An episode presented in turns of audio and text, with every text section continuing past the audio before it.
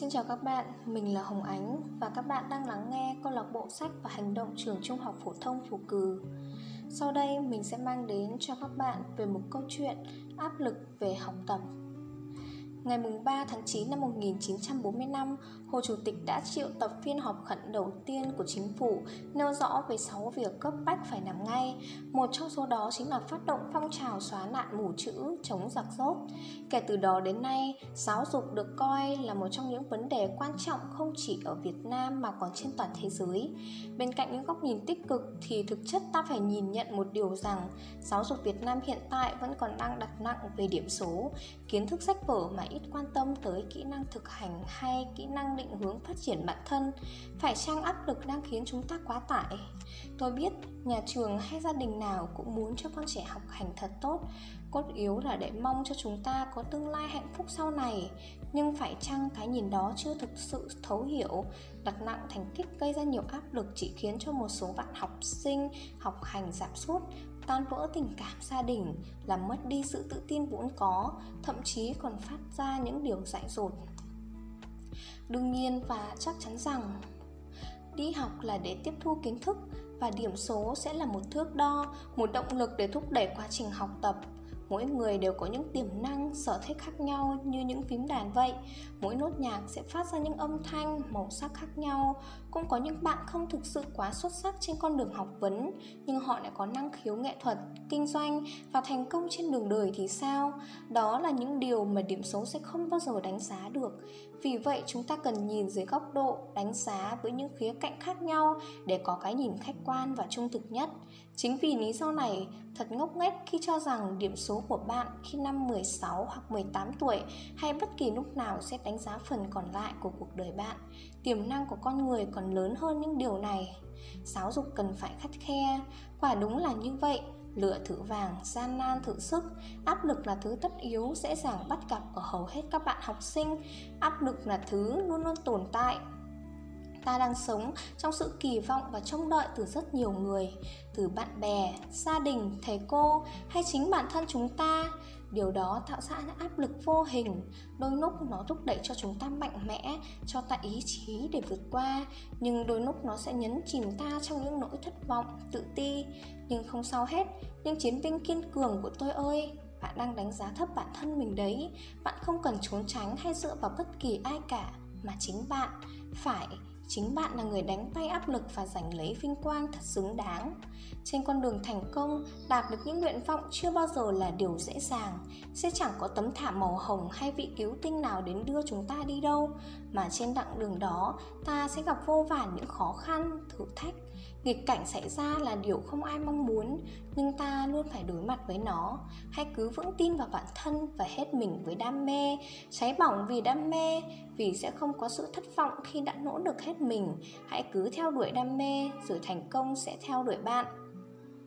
Qua những chia sẻ, tâm sự chung ở trên, sẽ thấy chính chúng ta trong đó với những áp lực về thành tích, điểm số đang gánh trên vai. Vậy chính chúng ta cũng phải đặt ra những câu hỏi tuổi trẻ được xem là lứa tuổi đẹp nhất của một đời người. Thế nhưng đã có bao giờ khi tuổi xuân qua đi, ta lại cảm thấy tiếc nuối về những gì mình chưa làm được không?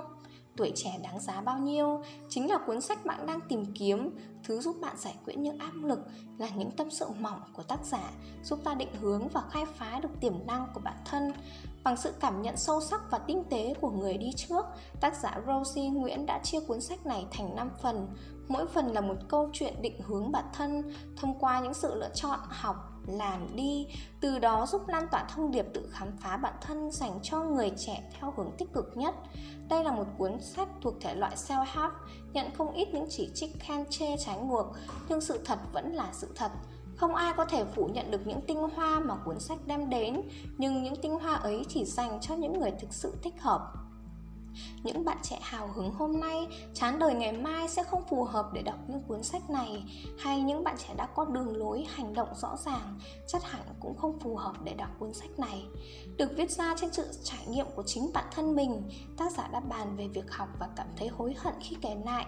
Chính vì điều này, khi những người trẻ đọc qua sẽ hiểu được tâm sự của tác giả, cũng như biết nên mình làm gì cho tuổi trẻ của mình. Ở phần 1 của cuốn sách sẽ là chủ đề Tôi học như thế nào. Trong phần này, tác giả sẽ tập trung đưa ra những phương pháp học tập tốt nhất dành cho các bạn trẻ còn đang ngồi trên ghế nhà trường. Chính Rosie Nguyễn cũng đã tâm sự về quãng thời gian còn là học sinh của mình. Cô cho rằng hệ thống giáo dục hiện đang có vấn đề và rất dễ khiến cho học sinh học tập với những điểm số ảo và không có giá trị thực tiễn quá cao. Qua đó, tác giả muốn nói nên thông điệp mục tiêu lớn nhất của đời người là sống đúng với tiềm năng của bản thân. Phần 2 với chủ đề học đi đôi với hành, tác giả đã chia sẻ rất nhiều những câu chuyện trong việc thôi thúc tiềm năng của bản thân để biết rõ, hiểu rõ được bản thân đang đam mê và theo muốn điều gì. Phần 3 của cuốn sách tiếp tục là chủ đề đi là một cách tự học, học với những kiến thức lý thuyết khô khan là chưa đủ. Các bạn trẻ cũng nên tự làm mới bản thân mình bằng cách đi du lịch để trải nghiệm và học hỏi thêm nhiều điều mới mẻ mà chỉ có trong cuộc sống mới đem lại được. Phần 4 với chủ đề lấp lánh trước khi tỏa sáng sẽ là phần để các bạn trẻ sống và theo đuổi đam mê của mình để dần tạo lên sự trưởng thành cho bản thân. Rosie Nguyễn đã không quên đưa ra những lời khuyên, các bài học động viên và lời cổ vũ cho các bạn trẻ của xã hội hiện nay hãy luôn sống và cháy hết mình với đam mê. Phần 5 là phần cuối cùng, phần kết lại của cuốn sách với chủ đề quà tặng kèm. Phần cuối này bao gồm những lời khuyên hữu ích và chân thành của Rose muốn dành cho những độc giả trẻ của mình, giúp các bạn có thể giải quyết được những vấn đề khủng hoảng của một người trẻ thường hay gặp phải.